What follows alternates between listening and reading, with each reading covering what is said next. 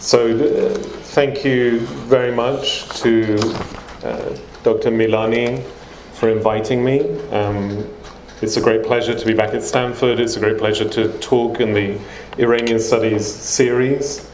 Um, thank you very much, of course, also to, to Roma uh, and to uh, Franco Erico for all of the organization that goes into these kinds of events. What I'm going to present to you tonight, and there'll be a series of, of slides with quotations, some of which I will discuss, others are there for you to read as um, I talk about the issues that are pertinent to those poems and to those excerpts. This is based uh, around part of my recent book that, that Roma just uh, mentioned, and it was really at Stanford that I feel I understood what I really wanted my book to be, um, and that came out of partly the teaching that I did, um, that here at Stanford, because I was within a comparative literature department and not in the, the kind of equivalent of a, a NELC or an area studies, Middle Eastern, Near Eastern studies department, that I think I had to think about the way in which uh, I wanted to discuss Hafez in a slightly broader context, but also it was through the interactions with colleagues in comparative literature, in the broader uh, DLCL, the Division of Literatures, Cultures and Languages, but also uh, people who were great colleagues and close friends in history and in religious studies, and those who are involved in the Iranian Studies program, that I feel the book that, that um, I'm going to talk about and from tonight um, really came into being. So it's wonderful to be back at Stanford and talking about uh, my recent published work.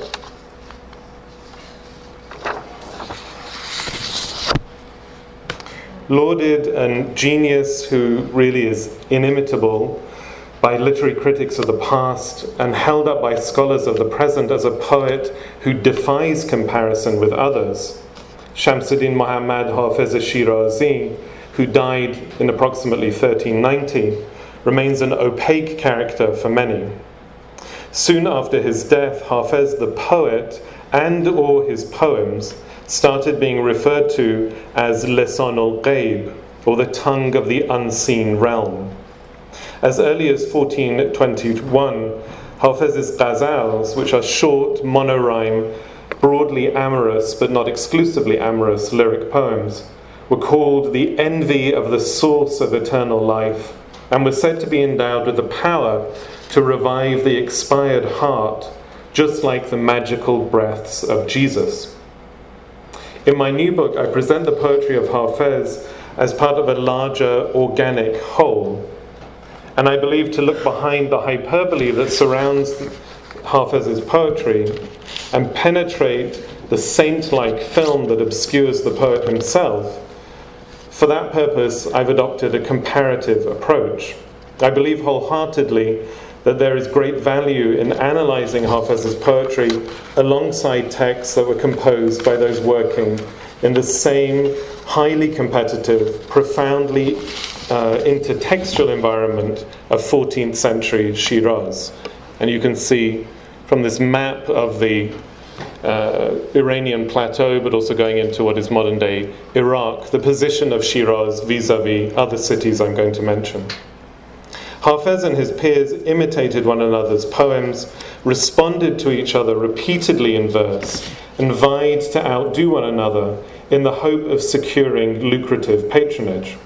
As such, their poetry demands to be analysed in tandem and it is only through a comparative textual study that this at once loco-specific, trans-regional, and intergeneric uh, poetry and poetic environment that a nuanced and altogether more balanced picture of Hafez will emerge.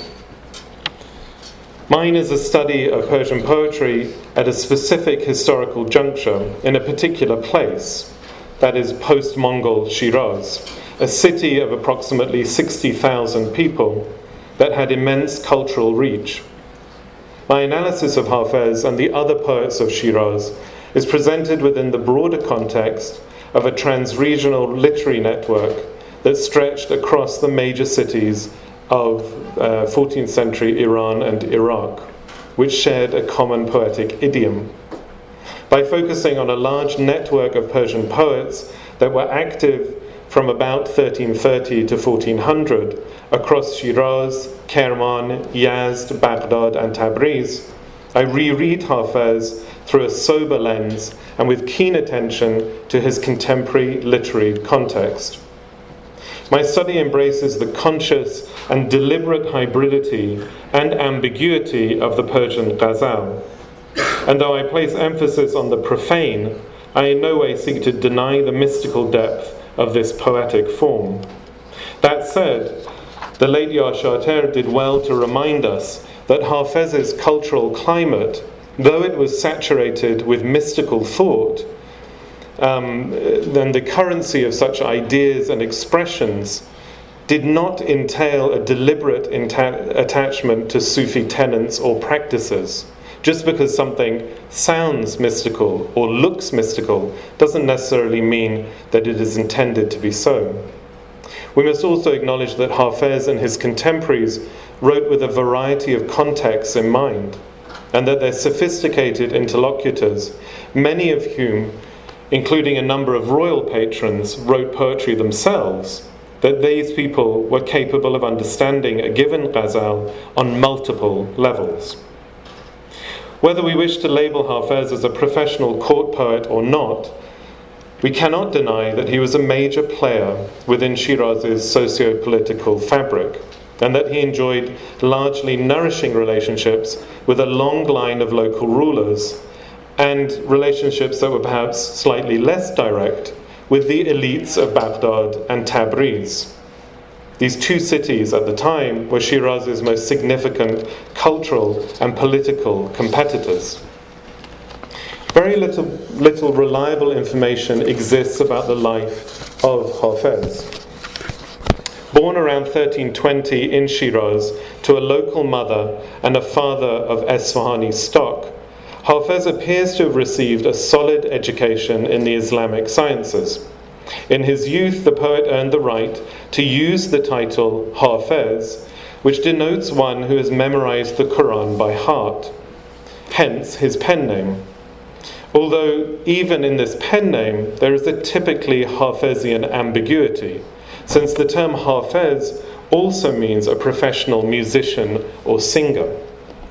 Hafez died in Shiraz in or just before 1390 without having prepared a definitive edition of his own poems. And these were collected into what we call the Divan of Hafez, comprising approximately 500 ghazals and a few poems in other forms only in the early 15th century, approximately a generation or so after his death. In the 15th century, the foundations of Hafez's lasting fame were firmly laid as he was gradually severed from the intertextual framework that I'm exploring tonight, that he had shared with his peers. Firstly, this was uh, effected through the compilation of his divan, and then through its repeated copying and distribution, and then also through the divan's fetishization as an object in its own right, imbued with other worldly powers. By 1500, Hafez's divan had become a kind of mass product, widely used for consulting omens and for popular storytelling.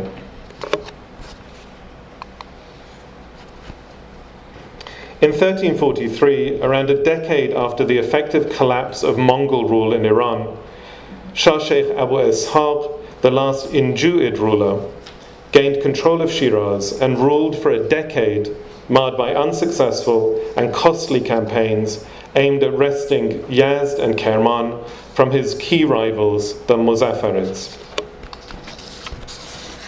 By all accounts, Shah Sheikh Abu Ishaq's generous patronage saw the city flourish and restored Shiraz's reputation as a haven for poets, as it had been in the 13th century.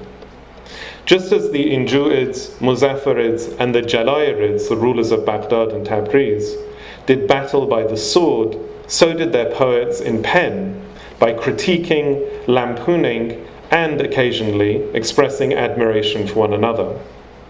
In this politically fractured landscape, the profusion of lively local patronage networks served to tip the balance in favour of poets, as numerous flourishing city states with imperial aspirations vied to attract the best.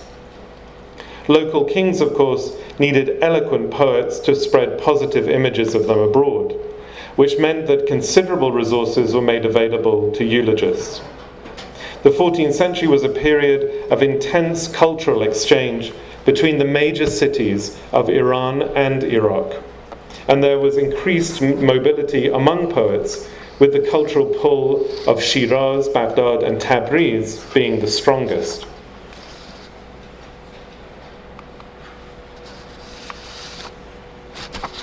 From at least the early 13th century, poets praise Shiraz, its environs, and its inhabitants in verse. These standalone lyric poems in praise of what is known as the city of knowledge, the Darul Elm or Madineh Elm, can collectively be called Shiraziyat. Poets incorporated topophilia into their Shiraziyat and the explicit use of a set repertoire of topographical allusions forged intertextual bridges linking poems from distinct historical periods. And that resulted over time in a harmonized vision of Shiraz as, an ide- as the ideal city par excellence. This poetic praise for Shiraz may at first seem hyperbolic until we consider what travellers and geographers had to say about the city. In the 13th century, Shiraz is lauded for its healthy air, fresh water, and abundant agricultural products. And in the subsequent century, the famous North African traveller Ibn Battuta visited Shiraz twice during the lifetime of Hafez. Ibn Battuta remarks how well built and superbly planned Shiraz is, how pious and chaste the city's inhabitants are, in particular the women, and he raised Shiraz second only to Damascus in the Islamic East in terms of markets and orchards. Shiraz is one of those cities whose charm inspires attachment, pride, and personal loyalty. And the lococentric poems produced in the city more than six or seven centuries ago continue to dictate how Shiraz is memorialized and imagined today. In Hafez's lifetime, prose texts were composed that promoted the idea of Shiraz as the promised paradise. In a work entitled the Shiraz Nameh, the city's blessed nature forms the focus. The author declares Shiraz the cream of all lands. It is the paradise garden reconfigured on earth. In court poetry, the royal audience hall is depicted itself as a micro paradise, situated at the heart of the broader bliss that is Shiraz and its immediate hinterland. So these two poems here, side by side, the one on the left being uh, Hafez's most famous ghazal in praise of Shiraz, the one on the right being uh, Sa'di from the previous century, Sa'di dying almost exactly a century before Hafez died. Uh, so the one on the right being Sa'di's most famous poem uh, for Shiraz, and I'm going to compare these poems to a certain extent. Hafez's ghazal opens with a benediction for the city and a prayer for its good fortune, the kind of blessing one expects dedicated to the patron at the close of a panegyric qasidah. So this is the poem that opens خوشا شیراز و وضع بی مثالش خداوندا نگه دار از زوالش It's a very famous poem that everyone knows. In the opening line, Hafez stresses Shiraz's uniqueness through the adjective bi mesal, peerless. But he uses to describe, its, describe the city's goodly station, a feature, of course, of all great cities. Hafez extends this uh, prayer for the good fortune, this dua, into the second and the third lines, where he attaches the listener's attention to the Ruknabad Canal, the Jafarabad suburb, and the Mosalla flower meadow.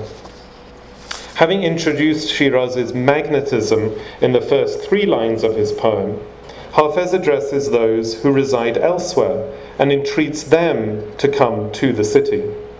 As a poet with strong ties to the court, Hafez worked to promote, worked to promote abroad a superior image of his patron and of his city. Line 4, in which the poet takes a somewhat pietistic stance, includes praise for Shiraz's inhabitants, who he describes as Sahib Kamal, that is, endowed with all human accomplishments and distinctions. In line 5, we encounter a subtle instance of self boasting on behalf of the city. Shiraz is a greater source of sweetness, which is a standard metaphor in Persian for both physical beauty and literary eloquence, than Egypt itself, which was a major produce, producer of sugar, and home to the captive and then triumphant Joseph, the epitome of ideal, youthful male beauty. Hafez's prayer for Shiraz's good fortune, combined with his praise for the city's uh, paradise like allure, served to foreground a lament for an absent beloved, which underscores the link between the city and the human object of desire. It is as though Hafez, by starting with praise and moving to erotic longing, has inverted the conventional order of the panegyric ode. As with, as with, almost all Persian lyric poetry, the love object longed for here is a young male, and the desire expressed is male homoerotic. By eulogizing a gypsy, a luli, Hafez casts this absent beloved as a local rather than an exotic boy. This object of desire, he says, is a bloodthirsty, sweet boy, Shirin Pesar, an appellation that points to the patron as all powerful beloved, the pivotal amorous topos of the panegyric ghazal. The connection between Hafez's poem and Saadi's, and the poem by Saadi is the, the ode that opens خوشا سپید دمی باشد آن که بینم باز رسیده بر سر الله اکبر شیراز The connection between Hafez's poem and Saadi's is of course found in the very beginning where both of them start khusha which you can translate as blessed be or how fine is Hafez made it clear by opening his ghazal in the same way that Saadi had done that he intended it to be read against that of the master poet of Mongol Shiraz. This is a singular example of a dialogic device we find employed in the poetry of Shiraz. Intertextual allusions to what you can call predecessor poems that reference a genre history or textual community that both poet and audience share. After the first uh, initial words, though, similarities between Saadi's poem and that of Hafez become far more subtle. Unlike Hafez, who speaks from within the city, Saadi speaks at a distance from his hometown, and consequently his poem is tinged with a longing to return. The poet imagines viewing Shiraz from the vantage point of the Allahu Akbar gorge that overlooks the city from the north. What Saadi sees is paradise on earth and a place of safety. In line 3, Saadi too alludes to Khezr's quest in the darkness of the underworld, and an allusion to Shiraz as a former seat of Solomon's throne, Takhtgah Suleiman, speaks to the fact that from the early 13th century, Fars was referred to in poetry, prose, and official inscriptions as Mulk Suleiman, the realm of Solomon. From line 4, Saadi adopts a pietistic tone, one that promotes Shiraz's moral economy. The poet sings of the city's thousand or more saints whose combined holiness gives strength to the Kaaba, Islam's most revered shrine. Perhaps borrowing from local history writing, Saadi hints at the profound correlation between the physical city and the spiritual state of its denizens.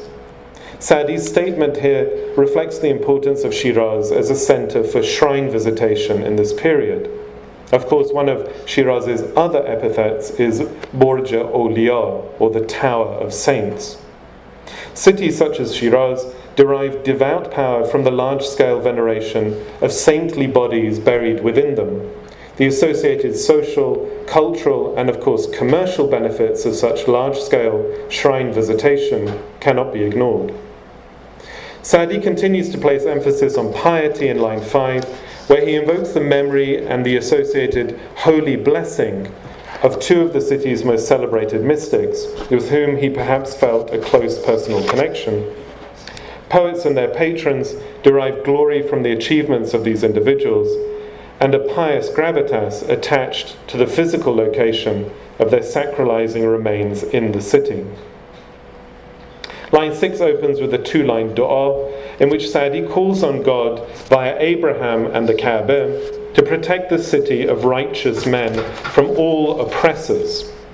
Saadi's wish that the people of his city continue to live in a state of splendor and pride, tajammul naz, is perhaps not so different from the tone of Hafez's poem, since tajammul also means to beautify oneself or to live in luxury, and naz can, can mean the feigned disdain and the coquetry of the recalcitrant love object. Here you have um, three one line uh, quotations from the poetry of Hafez, which are to do with specific um, and very important kind of nodes within the city.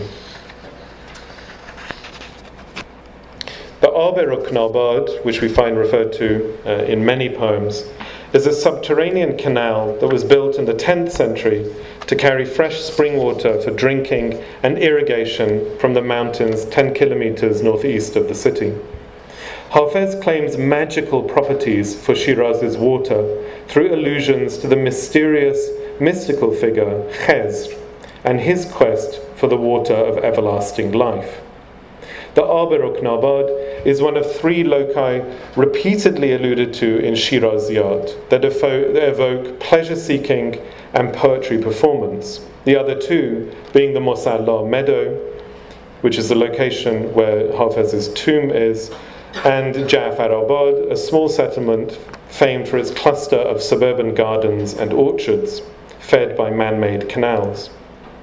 To borrow terminology from Sneer and his study of Baghdad, Ruknabad, Mosalla, and Ja'farabad can be called Shiraz's three chief icons that serve to anchor the city's identity. Shirazis frequented all three in pursuit of earthly delights, and in the poetry, Ruknabad, Mosalla, and Ja'farabad combine to form an image of Shiraz as a place of total bliss. These locations fuel Shiraz's trans-regional pull and excite passionate excitement, uh, excite passionate attachment, sorry, in locals and outsiders alike, and we shall see that in a moment. The fixed association of these toponyms and their repeated and significant use across multiple poems functions in a not dissimilar way to a word I will now mispronounce uh, from Japanese, which is utamakura.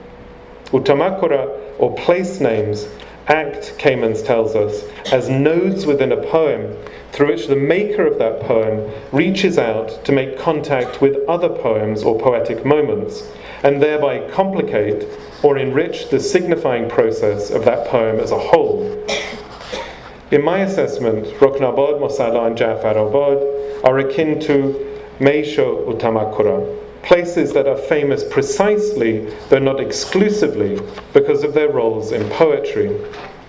There is little evidence that Hafez spent any time away from Shiraz, and the poet uses an allusion to the pull of Shiraz's emotive loci to excuse his inertia. And you see that here. Hafez was evidently trapped in a kind of amorous entanglement with his hometown. But as we shall see, this relationship with the city expressed in this fashion, in these poems which celebrate Shiraz, is not unique to Hafez.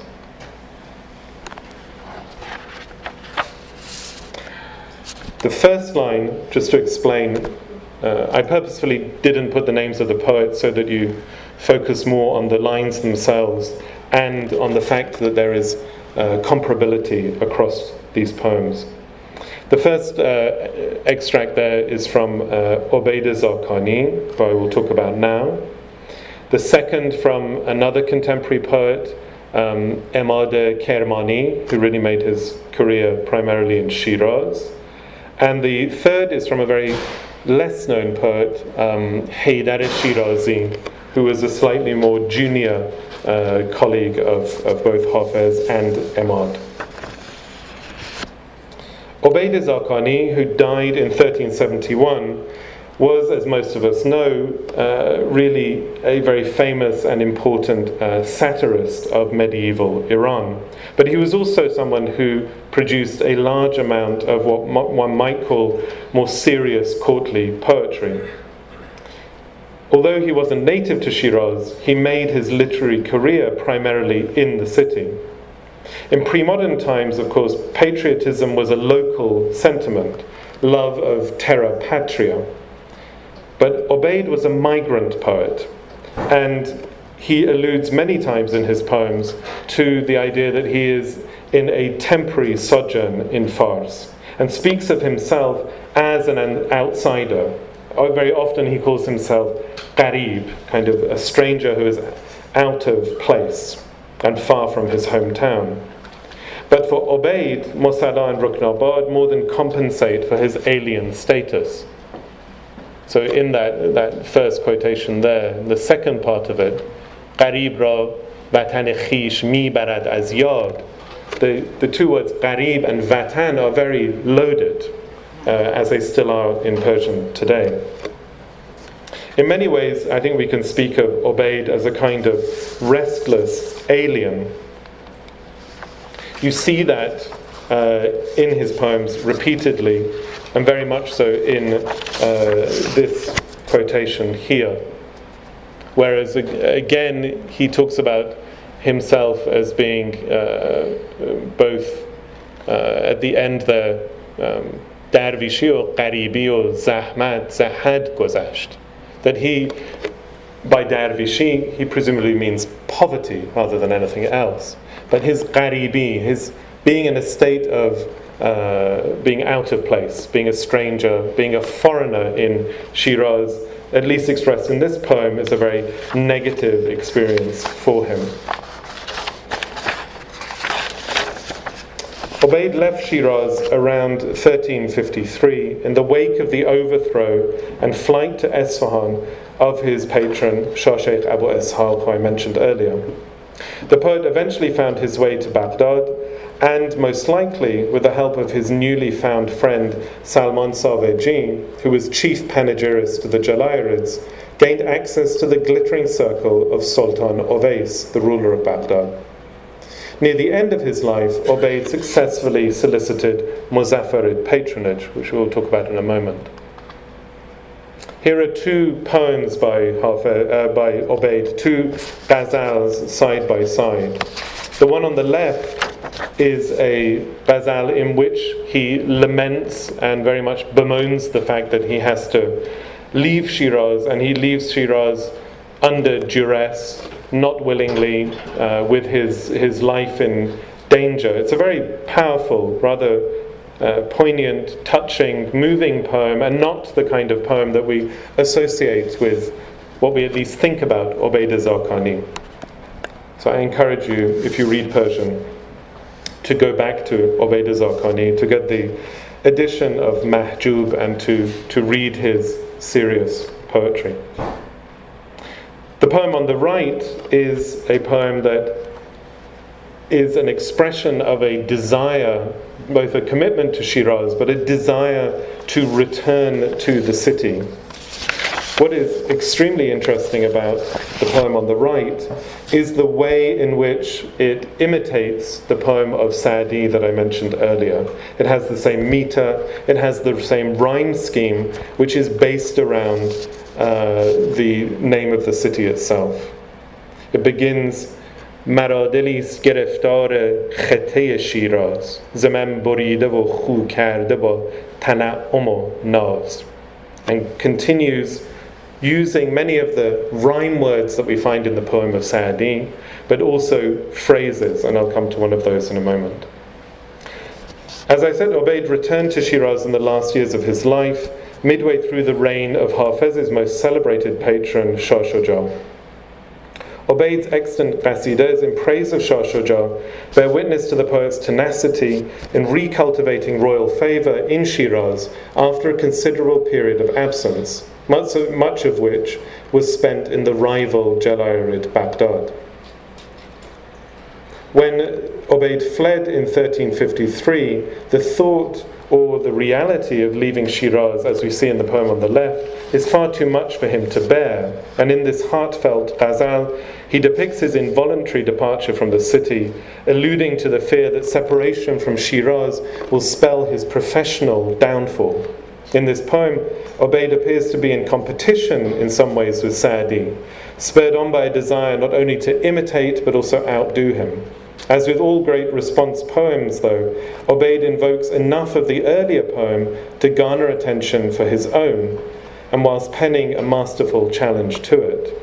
Obaid's celebration of his adoptive town is, of course, characteristically counter pietistic, but like Saadi, he also speaks at a distance from Shiraz. So in the poem on the right, in the first line, there is this obvious and possibly satirical imitation of Sa'di's phrase, tajammulu naz, where Obaid speaks of his heart becoming accustomed to tana'um vanaz, ease and coquetry. In line 2, Obaid's counterpietistic view of the city comes into full view. Shiraz offers and is emblematic of the good life in all its erotic splendor. Contrary to Sa'di's pious whitewashing of the city, Obaid presents us with a balance. His heart associates with the magi in the wine taverns, as well as with the Sufis and their lodge.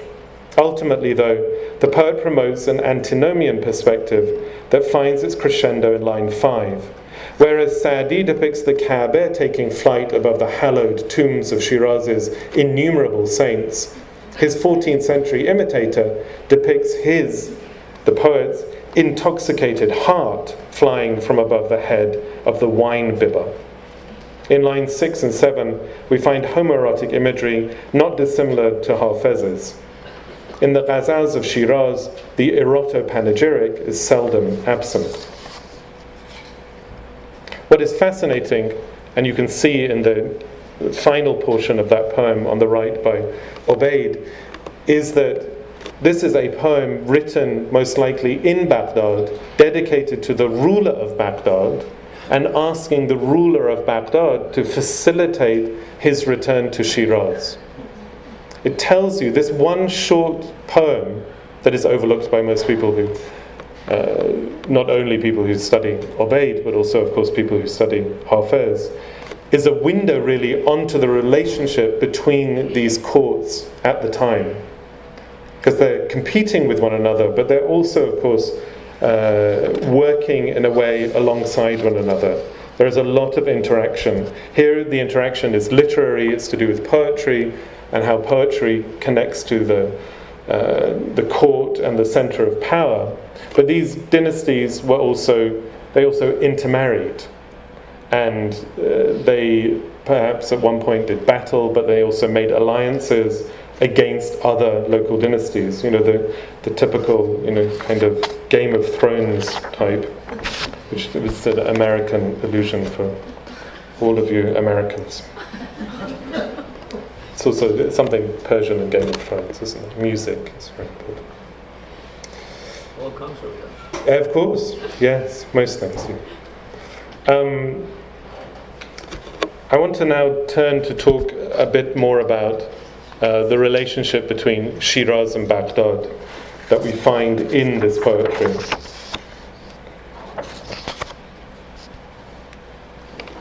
If you look at the beginning there, um, that is a, a two line quotation from a poem not by a poet who made his career in Shiraz, but by Salman Saveji, who was a Persian poet who migrated to Baghdad. Baghdad at the time, in the 14th century, is a center for Persian poetry primarily, not for Arabic poetry, because of the ruling dynasty and their attachment to Persian as their court and their literary language of choice.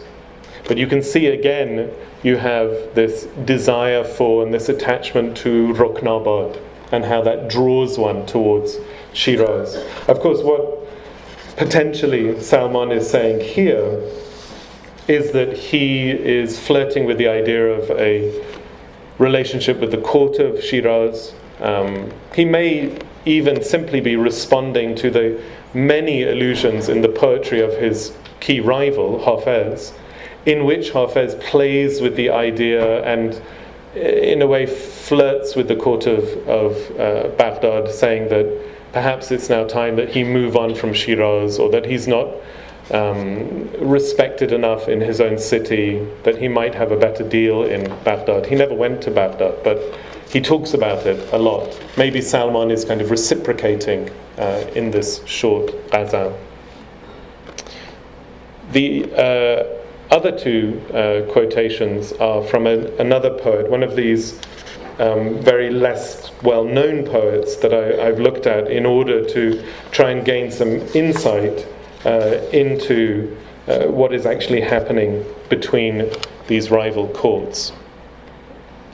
You can see this poet is called Attar Shirazi or Ruha Attar, the spirit of Attar in a way.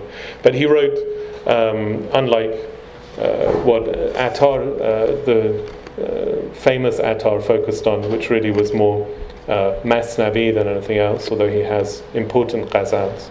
Ruha Attar was a, a minor court poet, but someone who was close enough both to the court in terms of power, but also to important um, literary circles. That middle quotation just shows the way in which a poet like Attar plays with uh, the relationship between Baghdad and Shiraz. Here he talks about the Tigris uh, having the potential to flow through Shiraz rather than Baghdad if you were to, to weep. That's a rather romantic image. The third line, the third um, extract, is also from uh, Ruha Attar. But here, what he's doing is comparing, and he does this in more than one poem, is kind of is uh, comparing Salman with Hafez, or Hafez with Salman.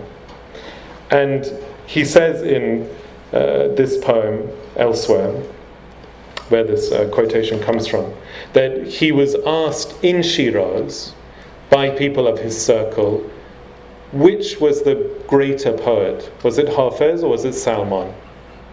And given that Attar, this Attar is a poet from Shiraz, is being asked by a group of people in Shiraz, who are very close to the court of Shiraz, which is meant to be a sworn enemy in many ways of the court of Baghdad.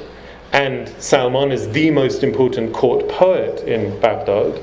He gives this very balanced, very diplomatic, very respectful, uh, in relation to Salman, a very respectful um, uh, assessment of the uh, comparative and the really equal station of these poets. It's fascinating because of the context within which Attar says these things. But it also challenges then the way in which we, looking back to the 14th century and to this particular context of Shiraz and how it related to other cities at the time, it challenges the way in which we must go back and read Hafez again. Because if people at the time are able to say this, then we need to, I believe, uh, strip away some of that um, uh, that uh, kind of habit that has developed over a very long period of time since the end of the 15th century of seeing Shiraz, uh, Hafez and Hafez's place within Shiraz as something that is completely separate from other poets at the time. This is not how they worked. They worked in an environment in which they were competing but also, as Attar shows you here, in which they were responding sometimes quite respectfully to one another, and not always in a, a kind of tug of war. A poet who I think was probably much less respectful than Salman is the wonderful Kamal Khojandi. If you want to, another kind of good laugh, you should read Kamal Khojandi. He's not as rude as Obaid, but he is um, he's very interesting in terms of how confident he is in his own brilliance and how he sees himself both in relation to the past and in relation to contemporaries.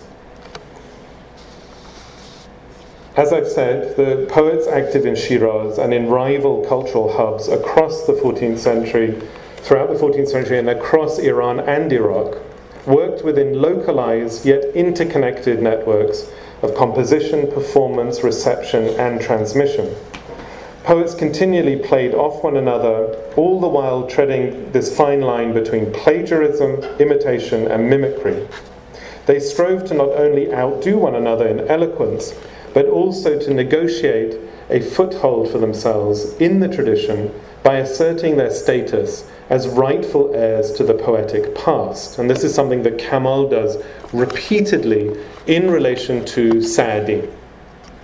It was through imitation of both dead and living poets and mastering the canon and its generic conventions that the successful poet made a lasting name for him or herself. In Persian, poetic imitation, which can be formal, lexical, syntactic, or semantic, or all at the same time, as explored by Losensky in his work on Safavid poetry, is known by various names, including istiqbal, which means welcoming, tatabbu, pursuit, iqtifa, following, jawab gu'i, answering, but also in a sense dialoguing, or nazir gu'i, which is composing parallel or companion poems after and in response to an earlier poem. Poetic response, which normally involved the adoption of the formal features of the model poem and often featured a direct quotation of a line or a key phrase from it, and we've seen many examples of that, was not considered plagiarism but rather borrowing. When a poet engages in istiqbal, a demand is made that the new poem be read in dialogue with its source. But the towering genius of a canonical poet, such as Sa'di, could, if not negotiated wisely, stifle the talent of an aspiring one, which meant that imitation could only be embarked upon with a deep knowledge of literary heritage. As Lewis has reminded us, imitation was permissible, even desirable, as long as the responding poet proved a worthy imitator.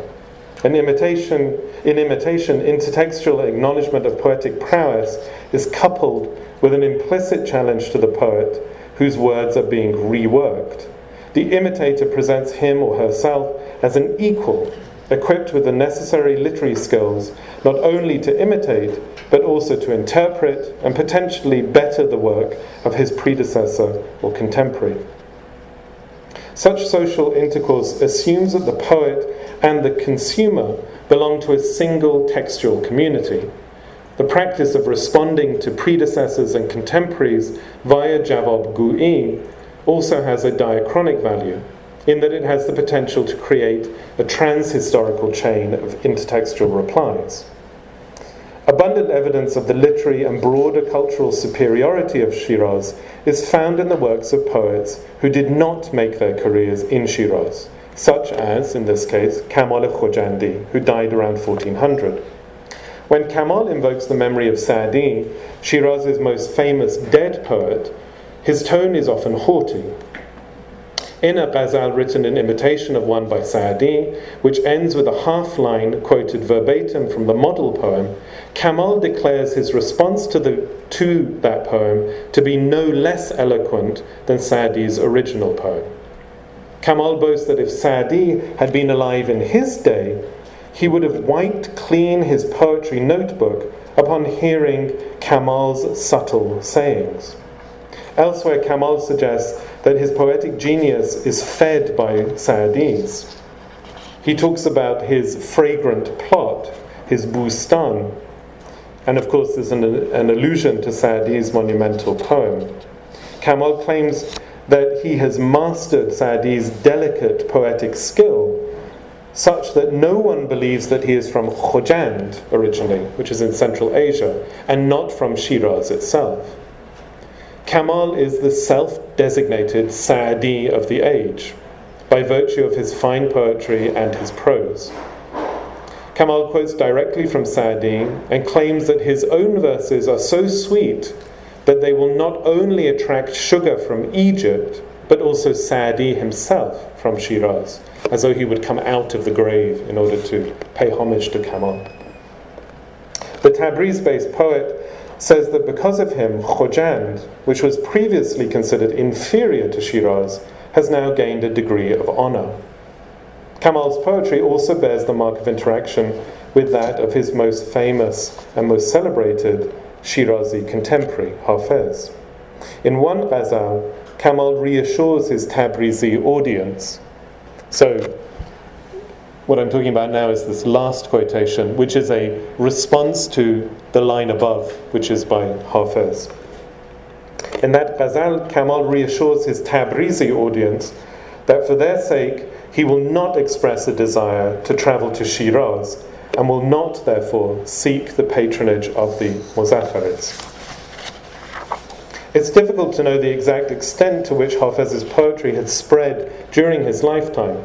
But it is reasonable to assume that it was not only known to the Jalairids, but also performed at the courtly wine and poetry parties staged in both Baghdad and Tabriz. Hafez's ghazals would have spread to these Persian speaking courts along the same routes taken by itinerant Sufis, pilgrims, preachers, merchants, musicians, and entertainers, and of course poets, who passed through Shiraz having intersected the elite and non elite networks in which Hafez's ghazals circulated.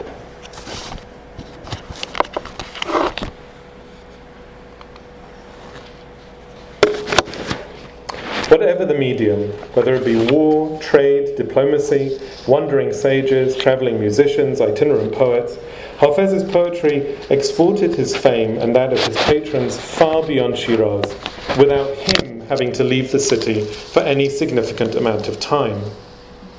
In 1421, Mohammad Gholandam says that Hafez's poetry, and I think he means during his lifetime, had spread to Turkestan, by which he means uh, the part of Central Asia closest to Afghanistan and modern day Iran, Hindustan, India, Iraqain, both of the Iraqs, meaning the Iranian plateau essentially, and Arab Iraq, and Azerbaijan. As I've already mentioned, Hafez's popularity was consolidated in the Timurid period with the compilation, voracious copying, and wide dissemination of his divan.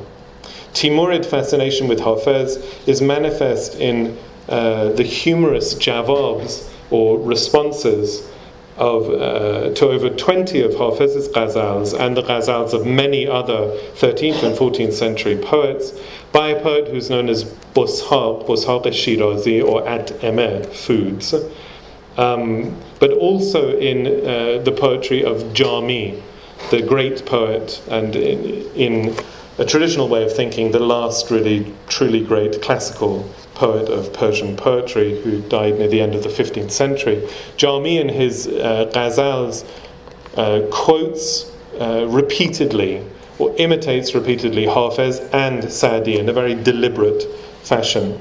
Jami's poetry was popular across the full span of what people now refer to as the Persianate world, meaning from really Anatolia all the way into Central Asia and the Indian subcontinent by the close of the 15th century.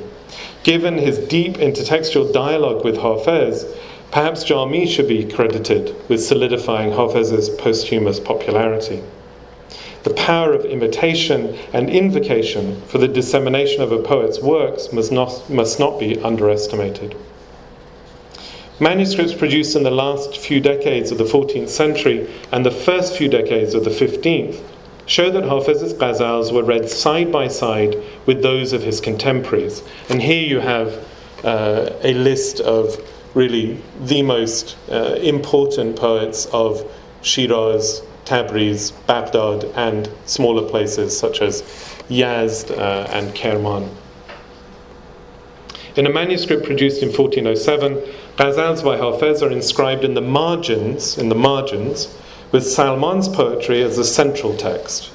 A manuscript from 1421, this most important one, early one, contains 428 ghazals by Hafez, the preface by Golandam, as well as Jalal, one of these other poets who is mentioned here.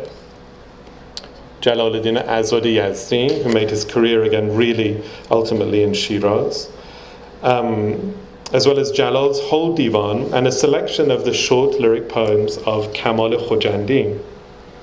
I've already mentioned uh, the case of Boshaq Shirazi, who died in the 1420s, who was a younger contemporary of Hafez and whose poetry displays, interestingly, a complete disregard for mystical pretensions.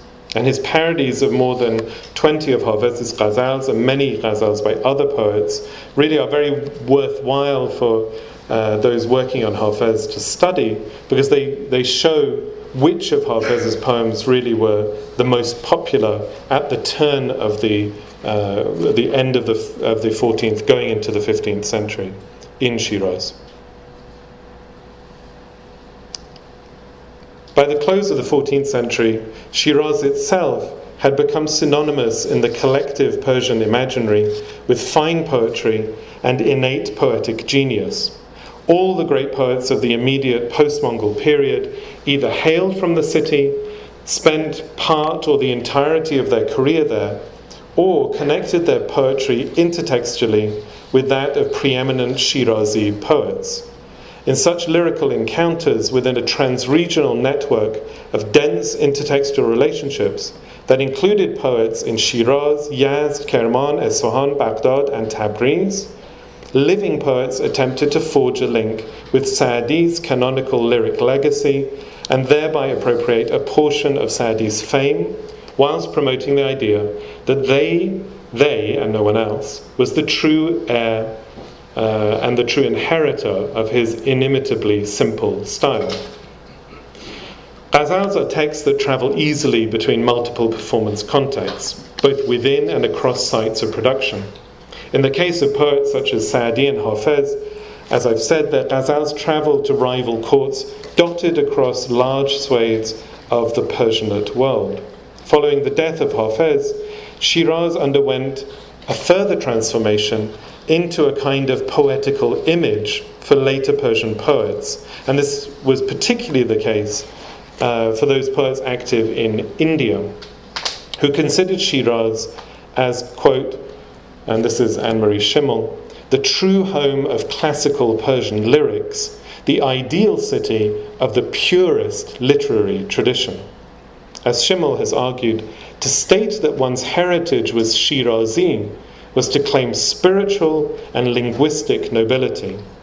As Hafez himself seems to have predicted, شکر شکن شوند همه توتیان هند زین قند پارسی که به بنگاله می رود. They will crack sugar, all the parrot, parrots, rather the poets of India, from this Persian candy that travels to Bengal. Thank you very much.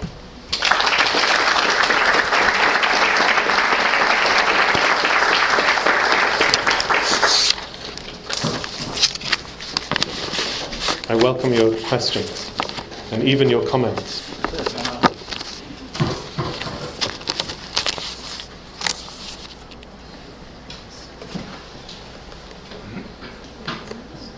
Please. What main means by which these manuscripts were transmitted, whether uh, professional uh, scripts and, and uh, schools that, that specialize in these, or there are kind of uh, public libraries that made it available?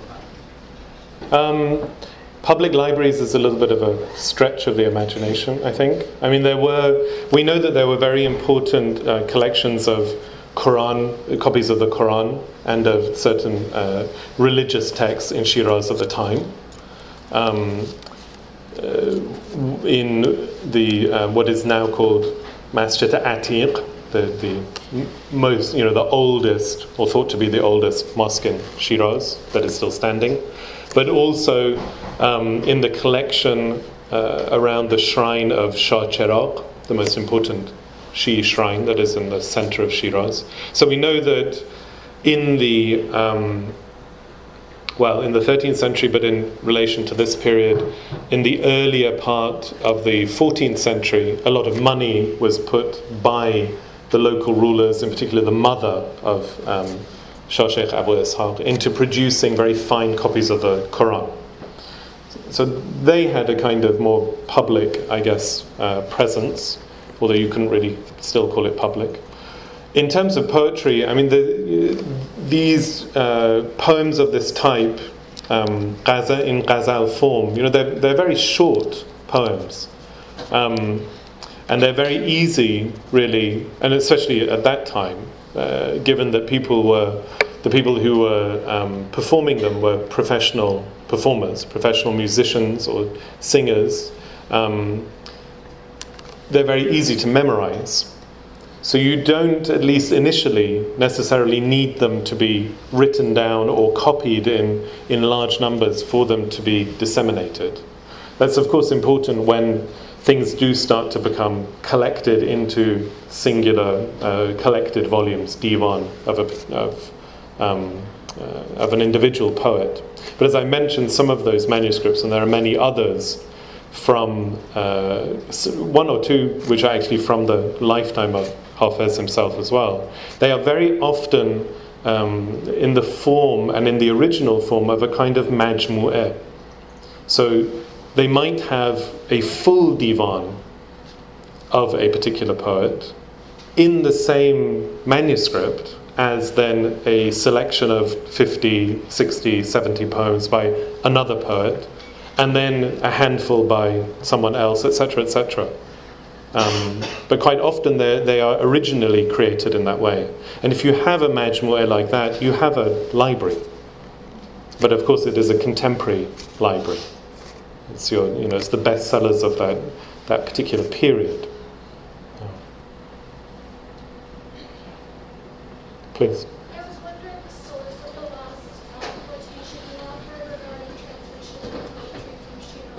Mm-hmm, mm-hmm. It's a, from a, a ghazal by Hafez, one of his famous ghazals. And, you know, the, the, a lot is written about Hafez and about that poem as well. Um, and a lot of people disagree what the actual uh, historical context of it is. But it seems to allude to him having been invited, uh, perhaps in a rather formal way, to one of the local courts of, of India, of Bengal. Um, what I think is, is more interesting about it is, and you find this quite often in, in, in a good number of Hafez's poems, that he um, has a sense that his poetry is spreading quite far and wide, or at least it has the ability to do that. You know, the, that kind of line that I ended with is perhaps within Hafez's lifetime is something that is aspirational. But very quickly after his death, and perhaps before he had died, you know, it became a reality. There is a, um, if you read Persian, there is a, a very interesting uh, article by um, Shafi'i Kadkani about how a, a single poem might be transmitted. And he has a theory on how quickly a ghazal from somewhere like Shiraz could end up in Tabriz or Baghdad or even as far as India, Central Asia. And that even to those, what, what must have seemed uh, quite remote places in relation to Shiraz, I think Shafi'i Kadkani thinks that uh, an individual poem could travel there within a month, within a couple of months. I mean, we're not talking about years necessarily for poems to spread that far at that time. Please. What do you think about, uh, I mean, Khosrow Dehlavi mm-hmm. was a little bit uh, before. Uh, He's a contemporary of Saadi. Mm-hmm.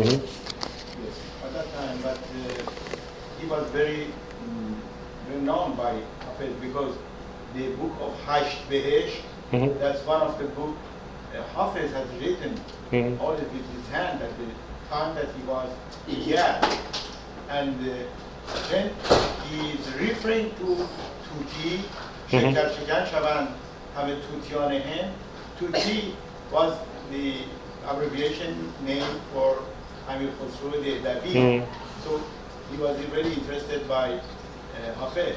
Mhm. I think when you are going to tell all of them, must talk also about Mm. that because Yeah, these are the people who are active at the time of Hafez, yeah, which is not Amir Khosrow. He's been dead for. because he a was century. a little bit far, he was in Mhm. India. I mean, he's also dead. Yes, Sadi was. Sadi was. Well, Sadi never dies, but Amir Khosrow is definitely dead at this point. Go to India, Yes, he never died. I'm joking. I'm. I'm. Eng- I'm kind of English as well as Persian. If you come to Calcutta, I'm joking. Yeah, but the, yes, it's true. I mean, the, the, you see the problem and the beauty of Persian poetry, medieval or pre-modern Persian poetry, is that unlike, let's just say, English, medieval English, there are hundreds of important poets, right? And the way in which the tradition worked up until, you know, really the beginning of the 20th century, and in some cases long into the 20th century, is that a great poet draws from, you know, all of these great figures that come before him or her. And someone like Hafez, you know, and to their credit, some Iranian scholars now in Persian are writing in this way. You know, it, it's very difficult to argue for originality in Hafez. Once you start to look very closely at where, not just, you know, imagery and metaphor, and but but quite concrete things like whole phrases, if not half lines. You know, the way in which he uses rhyme, the way in which he uses meter, the way in which he uses the radif in Persian, the repeated word or phrase at the end. Very little of it is original in any way that we would understand it. And that's not to say that, not to uh, diminish his uh, achievement, but rather to help us understand that a poet who is almost dies in 1400, when he picks up his pen, or rather, you know, composes poetry without writing, which is probably what he was doing, he is referencing people all the way back to Rudaki and behind Rudaki, right? It is that kind of tradition. And it's very difficult, I think, for us to understand that relationship. Amir Khosrow, yes, is important. I mean, there, there is a very interesting example um, where uh, Jahan Malik Khatun, who is a poet I've worked on a lot, is the only female poet that I've mentioned here. Um, a direct contemporary of Hafez, someone who you can see from her poetry was responding to or being responded to by Hafez. They seem definitely to have been in dialogue, whether or not they knew each other personally, but they certainly dialogue in their, in their written work. Um, Jahan Malek Khatun has a qasida in praise of Shah Shuja that, that uses almost a full ghazal by Amir Khosrow in the poem without saying this has anything to do with Amir Khosrow. So, I mean, that is a very deliberate behavior by a poet. I think much more deliberate than what you can find in Hafez. It's a little bit more subtle. But that's a very deliberate uh, borrowing from Amir Khosrow in order to praise a contemporary patron. He had borrowed also the first line and the first in the, in the first in the beginning of the Hafiz Divan. He says, "Raja ayyad sabi." Mm-hmm, mm-hmm, sure. That's Raja ayyad sabi. Adel Jackson, but now Exactly in Nasr Khosrow. In, in Amir Khosrow. Sure, but I mean, it's a, it's a far older Arabic poem. So, yeah, I know, I know, but most of them they are used. Sure. But Hafiz comes after. Yes. after- Yes, I guess so. Yeah. Sorry, gentleman there, and then the one behind you. How to solve the ultimately in terms of Shiraz specifically? Um, you mentioned that Sadi was about 100 years before. Yes. So where would you say was the origin of poetry? Hmm. How did that get? Why does it become, you know, the, the thing that is Who did it start with? How, did it look like? Um, I guess the, the thing that is easier to answer is why you could have someone like Sa'di in Shiraz in the 13th century. And, you know, the, the fact is that, I mean, there's been a lot of, um, historians now who do a lot of kind of um, revision of the way in which the Mongol period, not only the Mongol period, but the Mongol invasion is talked about. And it's important to remember that there was a lot of destruction with the coming of the Mongols. But in quite a few places, and one of them is Shiraz, there was very little destruction. Because the city negotiated, because the city learned and was, you know, capable of um, not getting along with, but, you know, not putting up enough of a fight that meant that they would be destroyed. And so Shiraz, in the middle of the 13th century, which is really the most important period for Sa'di and for the formation of Sa'di, is one of those few places that has a long history, that has not been particularly attacked by the Mongols. And the Mongols allow the uh, Salghurid dynasty of Shiraz to continue to effectively rule Fars right? There's a long line of, and they, they call themselves king. They call themselves king of Iran at some point. Um, they are the ones that repeatedly use this idea of Mulk Suleiman, you know, the, the dominion or the realm of Solomon. They have a very elevated view of themselves, but they're allowed to cultivate that and continue that, even though we have the coming of the Mongols and then, you know, the, the Ilkhanid period, the period of Mongol rule in Iran. So that is why you can have someone like Saadi in the 13th century. You know, the origin of um, New Persian poetry, as we call it, uh, the poetry that emerges um, and the literary form that emerges after the coming of Islam to the Iranian world, the origin of that primarily is uh, Eastern Iranian. You know, it is the the broader region of Khorasan, so modern day Eastern Iran, Afghanistan, Turkmenistan, going into what is Tajikistan, Uzbekistan, that whole area, that is where New Persian poetry comes from. It doesn't come from Shiraz.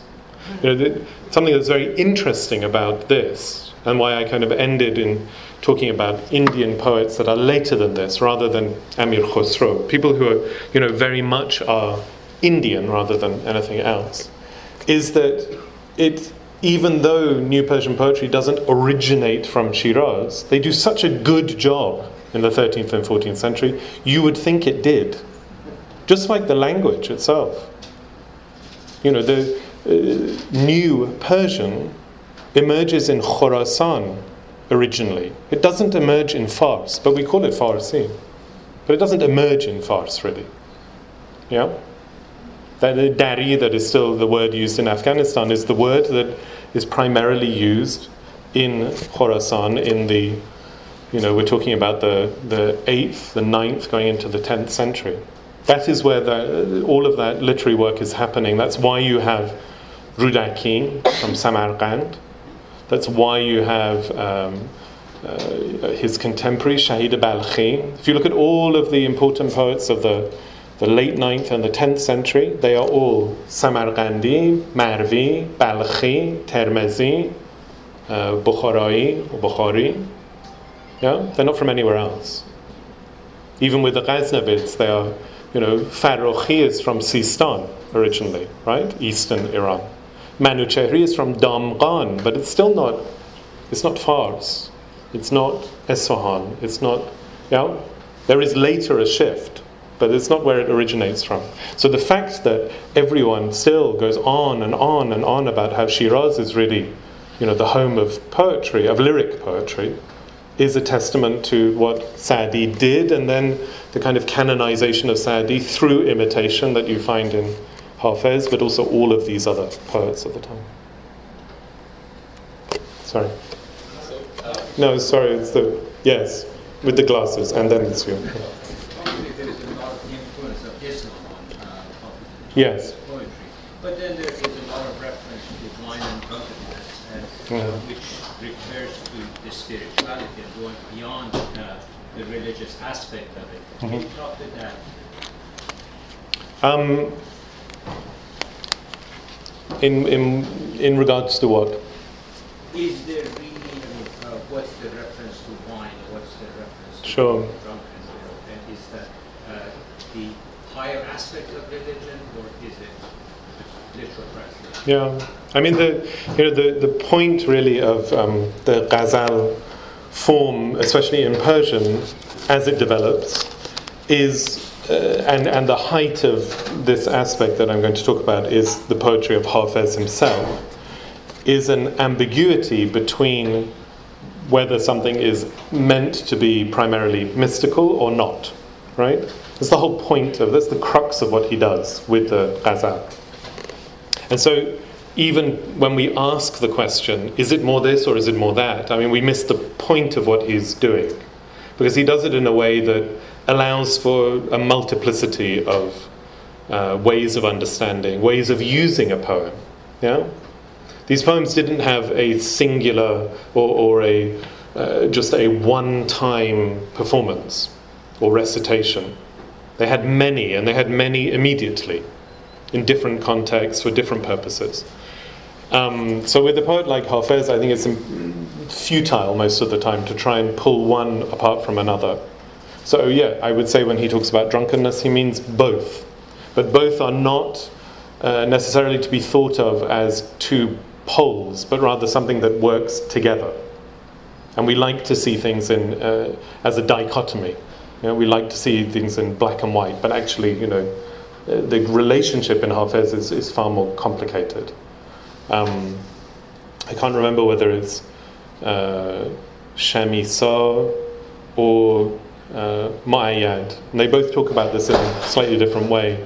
But they, when trying to explain the relationship between what you can call profane or earthly and non mystical and mystical in the Ghazal, I think one of them says that it's as though the Persian Ghazal has a kind of a backbone or a column to it which is um, non mystical, and that mystical elements kind of attach to that as you go up the poem or down the poem. That these things are fused together, but in a way that is often in Hafez impossible to, to um, think about how to separate. But the question really goes back to what is happening in the, the 9th century and the 10th century and the 11th century. And in those centuries, in lyric poetry, so in poetry that is meant to be talking or presents itself as though talking about personal experience and about love normally and uh, loss in love and things like that, that is very often also the poetry that can be sung and performed uh, uh, and accompanied with music. In Persian, in those periods, it has almost zero uh, mystical content. But it has huge amount to say about wine right? Wine was obviously very important as it had been but very important to those early uh, muslim courts in the iranian context. And so when you get the development of mystical lyric poetry which becomes very important by the middle or latter part of the 11th century going onwards um, and of course is very well established by the time you have Sa'di and Hafez. You are looking at something that um, even with uh, uh, Rumi, you know, who is a uh, undoubtedly a mystical poet, a Sufi, an important Sufi, he is writing ghazal, which is very often appears to be about the human erotic experience or about drunkenness in a very kind of you know uh, worldly fashion but he, he means to use those things for a mystical uh, effect. But if you don't, if you, uh, either as the poet or the audience or now us later as readers, if we don't have an appreciation for the origin and the kind of groundwork that is the basis for the mystical use of those metaphors, the metaphor in its mystical sense kind of collapses. If you don't have an appreciation for drunkenness or the erotic on a human level, then using it in a, in a, as a mystical metaphor doesn't mean anything. Right? It can mean something, I guess, if you, if you repeatedly think about and study the idea of uh, a, a, mystical experience that is akin to a strong emotion. But pretty difficult to, to grasp that without having an appreciation for the other thing. I think it's the same when you look at this poetry. If you don't know where it comes from and what it is reworking or building upon, then you remain uh, you know, kind of confounded by the fact that there's so much wine imagery. Um, but actually, it's not really the case. May, may I inject sort here when this is my turn? This is my turn. You wanted to inject something, yes.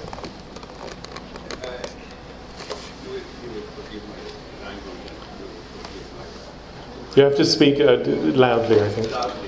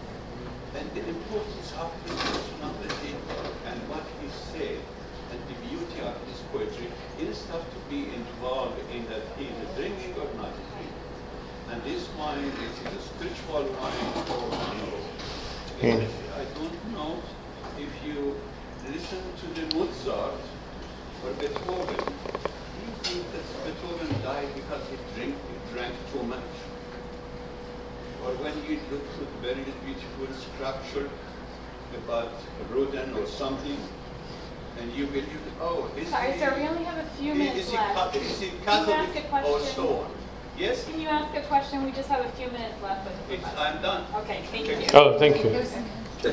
Please. Uh, Thank you for your talk. Uh, Just out of curiosity, back at that time, how was these poems used in the society? Was it used for education or life coach or entertainment? Uh, all, I would think. It depends on, you know, as I tried to explain, I think that, and it's a difficult thing for us to do, but the, each one of these ghazals may have had an original purpose, you know, being composed for an original purpose, but very quickly could f- be used for a whole number of things. So, entertainment of various types, yes, as a kind of song, but also, you know, they they not all of them, but many of them have a, a, a kind of deeper weight to them, so can be used for different kinds of contemplation. So, yeah. I mean, they, they don't have a, any one particular use. So, uh, as everybody knows, Hafiz and his poems have, have a very special uh, place in the Iranian literature Mhm. and for people as Fal-e Hafiz and lots of traditions. Sure. How come Hafiz historically to this position? Uh, again, I think I explained that you know, that phenomenon is really a creation, most likely, of the Timurid period, of the 15th century. Whether or not, I mean, it, there was definitely, um, not definitely, there was possibly a sense that there was something a little bit more special about Hafez, right? During his lifetime, around the time he died.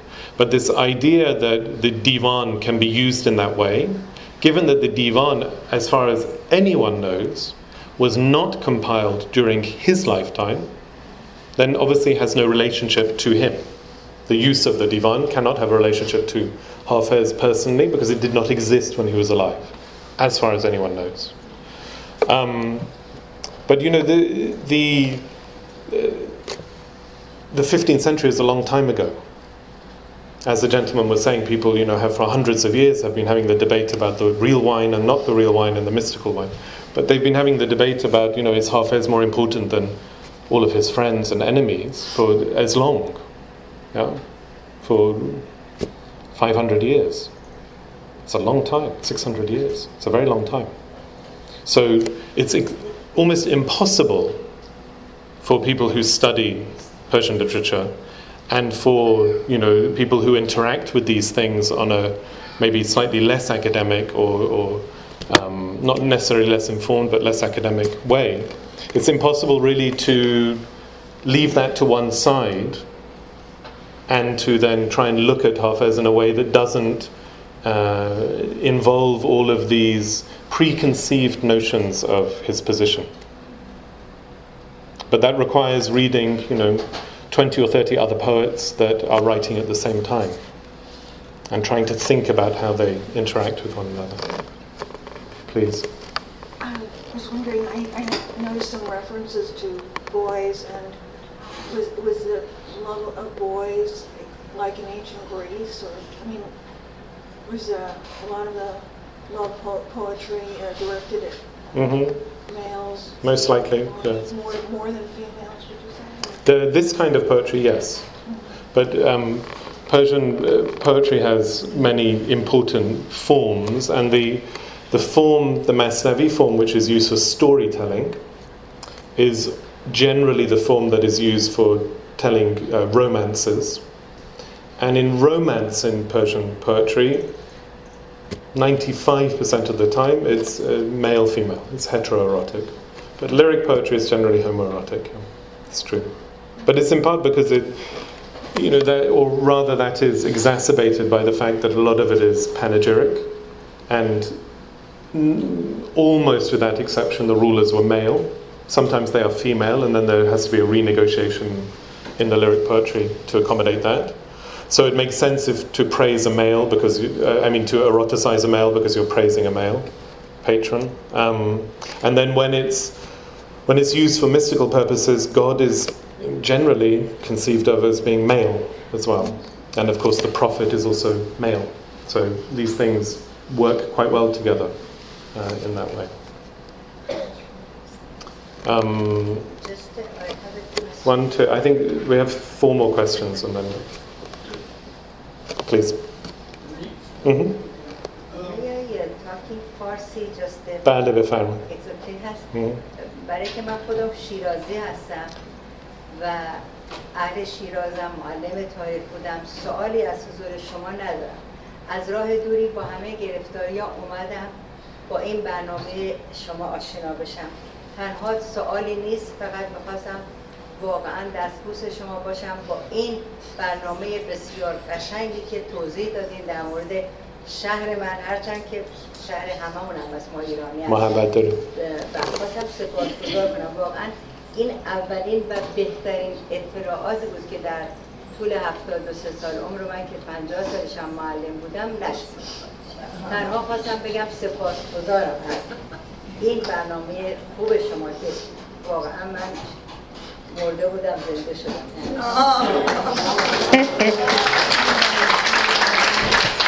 Mahabharata.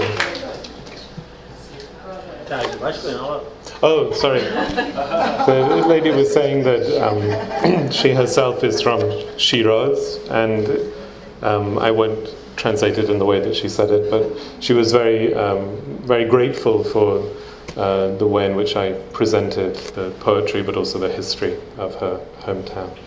I'll translate it. She said uh, she's from Shiraz. This is the best description of her city she has ever heard in 73 years. She was a his, uh, teacher and taught history, and she is extremely grateful that she has been revived by this remarkable presentation.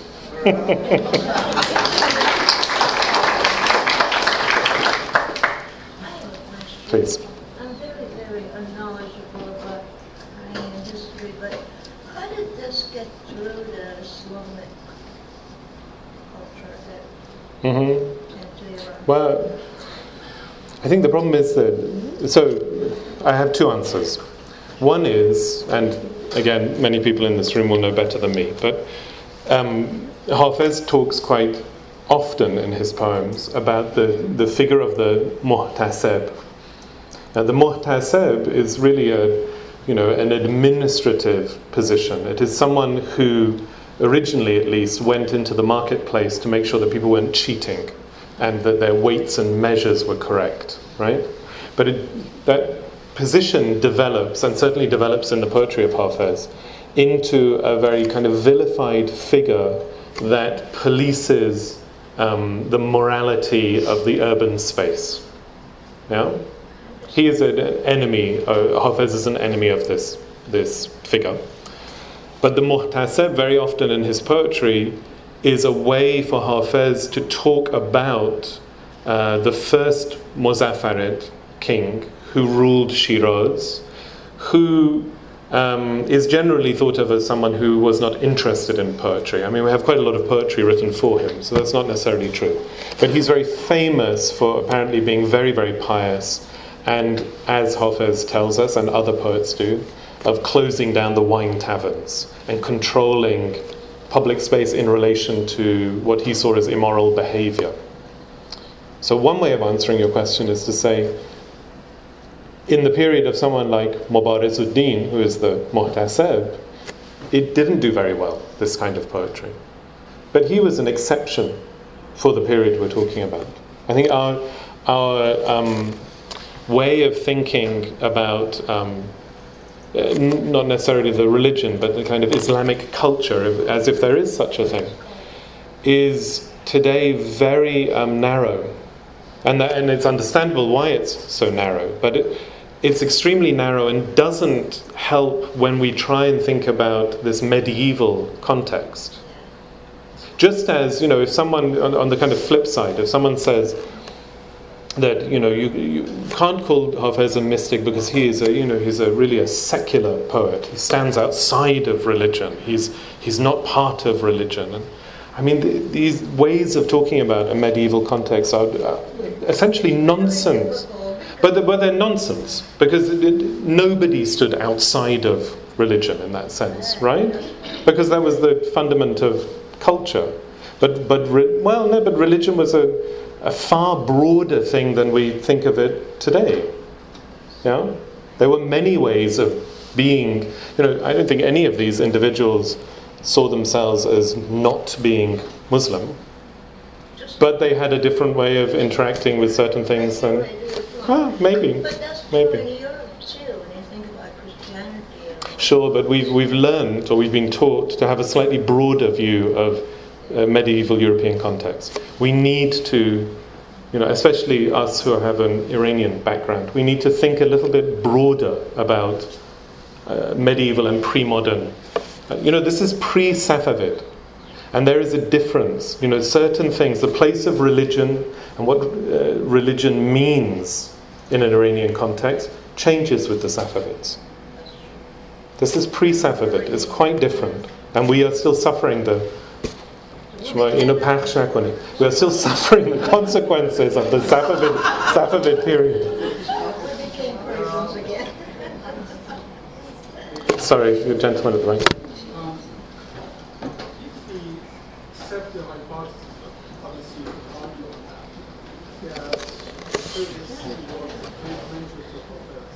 Uh huh.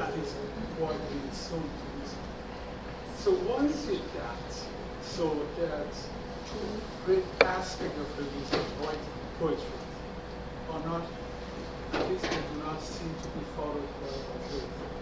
Let me focus on one. The conspicuous insisting on in using Persian language. Uh-huh. you do not really see that in offices. You mean Poetry. linguistically? Linguistic. Uh-huh, yeah. And uh, let's focus on that. Sure. Another But you- thing that is right. equally important, and, and that's Ferdowsi's uh, adherence to uh, Iran, the old. Mhm, And mhm. really, that seems to be shrinking. Mm, I don't know. I mean, it's a, you know, you're talking about someone who, Ferdowsi completes the Shahnameh in 1010. Hafez dies in 1390. So a lot of things happen between 1010 and 1390, right? Nevertheless, I mean, you, it's not an impossible question to ask. Um, I think you can turn it around and say, what is there about um, the project of Ferdowsi?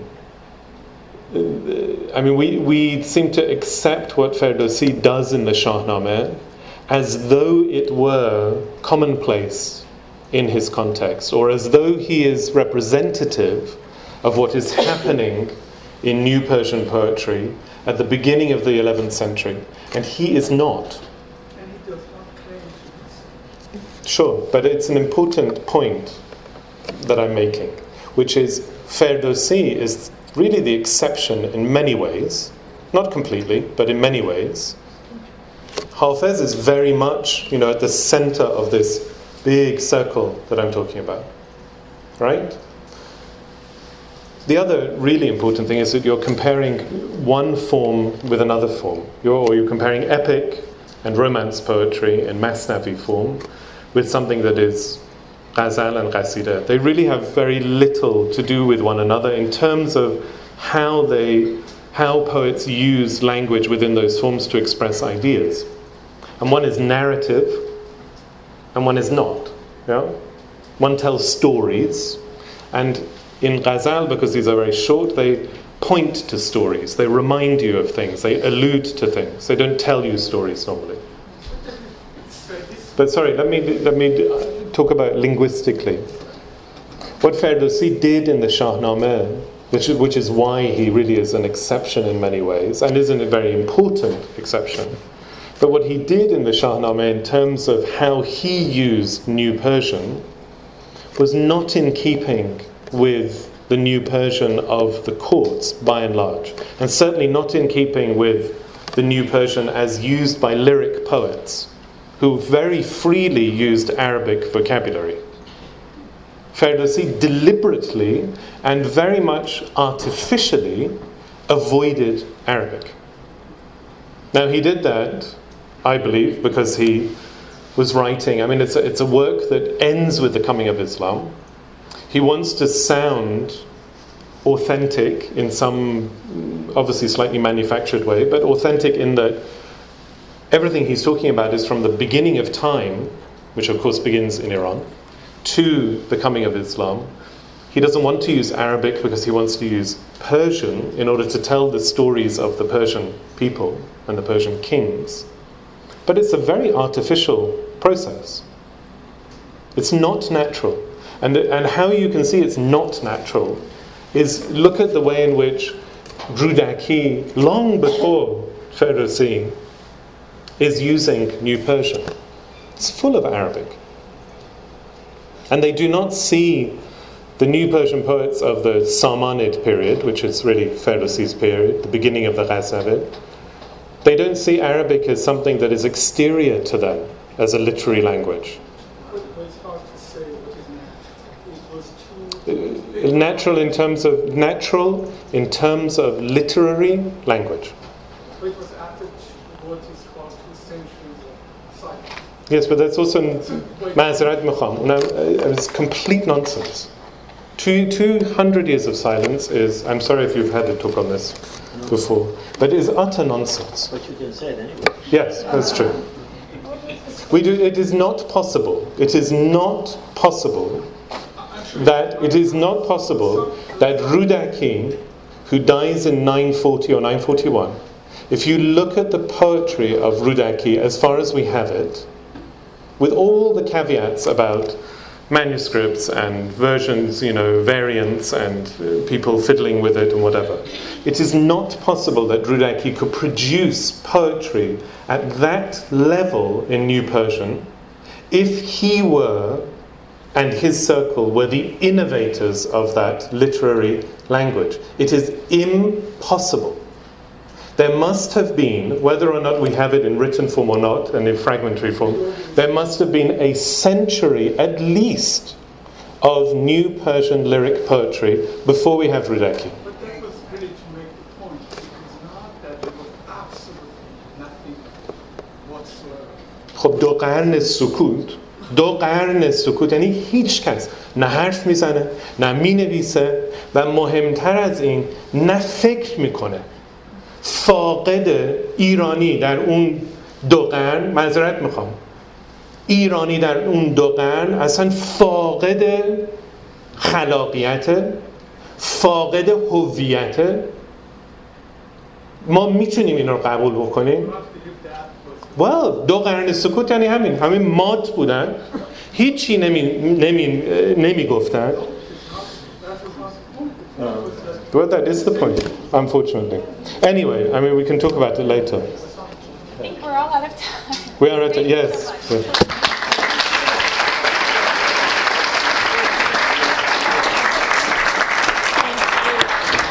I'm so